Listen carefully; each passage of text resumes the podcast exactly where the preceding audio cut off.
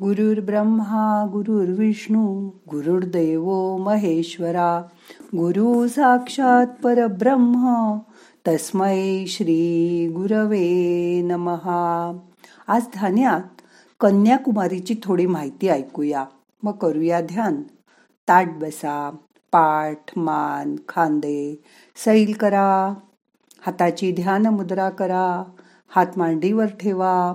डोळे अलगद मिटा. मोठा श्वास घ्या. यथावकाश धरून ठेवा. सावकाश सोडा. मन शांत करा. आज शांत बसून कन्याकुमारीची गोष्ट ऐका.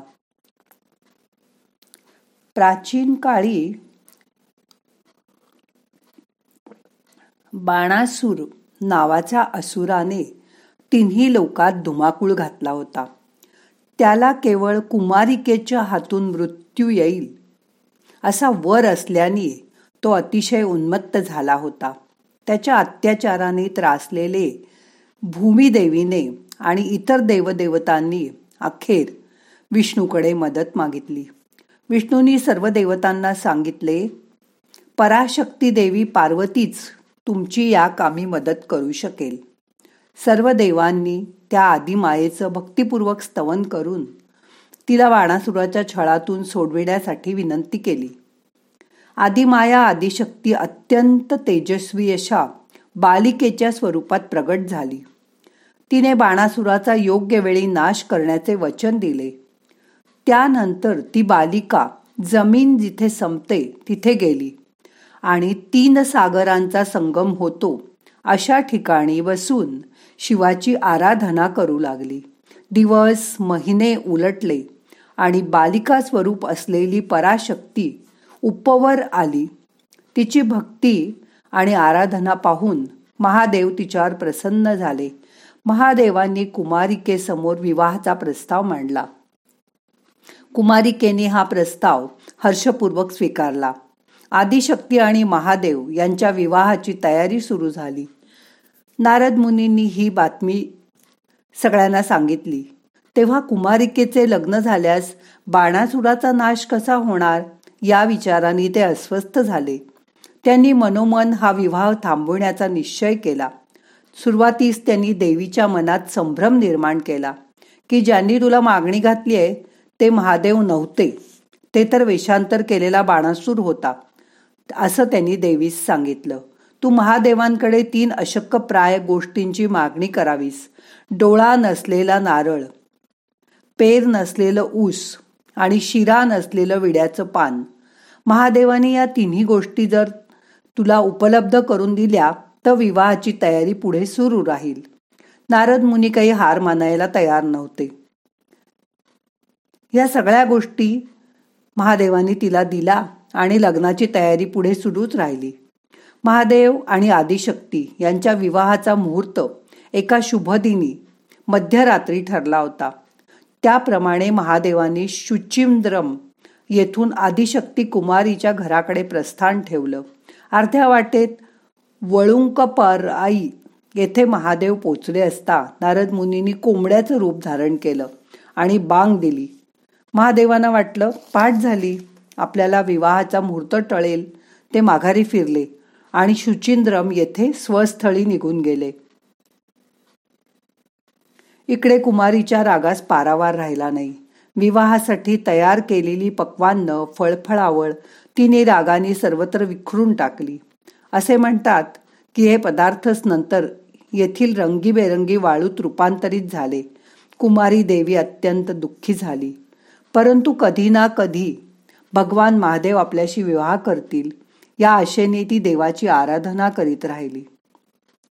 बाणासुरास आदिशक्ती कुमारीच्या सौंदर्याची वार्ता समजली. त्याने तिच्या पुढे विवाहाचा प्रस्ताव ठेवला. तो अर्थातच तिने धुडकावला. बाणासूर चिडला. त्यांनी तलवार उपसली आणि बळजबरीने तिला घेऊन जायचा प्रयत्न केला. तेव्हा मात्र आदिशक्तीने स्वतःचं उग्र रूप धारण केलं आणि आपल्या चक्रानी बाणासुराचा वधच करून टाकला. आदिशक्ती कुमारीमुळे पृथ्वी बाणासुराच्या त्रासातून मुक्त झाली. त्यामुळे या स्थळाचं नाव कन्याकुमारी असं पडलं. मृत्यूसमयी बाणासुरास आपल्या अधर्मिक कृत्यांचा पश्चाताप झाला. त्यांनी देवीस विनंती केली जो कोणी कन्याकुमारी येथे संगमात स्नान करील त्याची सर्व पाप नष्ट होवोत. आदिशक्ती कुमारनी त्याला तथास्तू म्हटले आणि ती अंतर्ध्यान पावली. पुढे परशुरामांनी येथील संगमावर कन्याकुमारीची मूर्ती स्थापन केली. या मूर्तीच्या हातात फुलांची माळ आहे. भाविकांच्या श्रद्धेनुसार आजही ती शिवाची आराधना करीत येथे वास करून आहे. तिच्या नाकावर अत्यंत तेजस्वी असा हिरा आहे. या हिराची चमक एवढी तीव्र आहे की एकदा एक खलाशी त्या ठिकाणास दीपगृह समजून आला आणि खडकावर धडकला असे सांगितले जाते. तेव्हापासून या मंदिराचे पूर्वेकडील दार बंद ठेवण्यात येते. कन्याकुमारीच्या स्थान महात्म्यामुळे देशभरातील भाविक येथे श्रद्धेने वर्षानुवर्षे येत राहतात. अशी ही कन्याकुमारीची कथा. आपल्या देशाची भूमी जिथे संपते त्या स्थळाचे नाव देवीच्या नावावरून ठेवले गेले आहे ज्या भूमीचे महात्म्य आपण पुराणांनी वर्णिलेले नसते तरच नवल. स्थळापासून पुराणांनी येथील महिमा अतिशय सुरेख कथेत गुंफून त्याच कथेला कन्याकुमारी असं नाव दिलं आहे. आता मन शांत झालंय शांत बसा.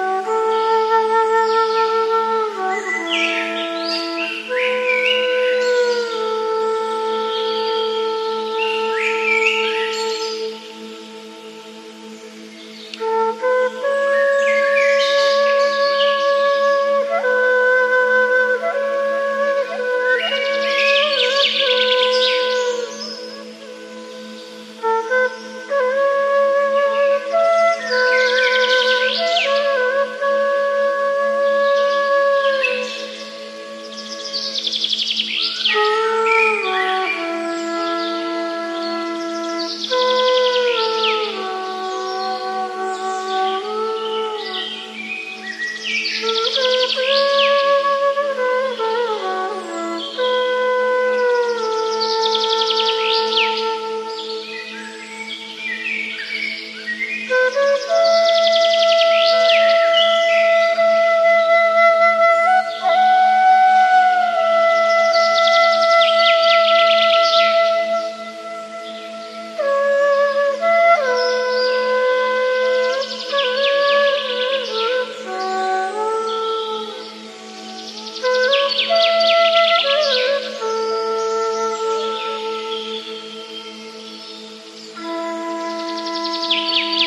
Oh,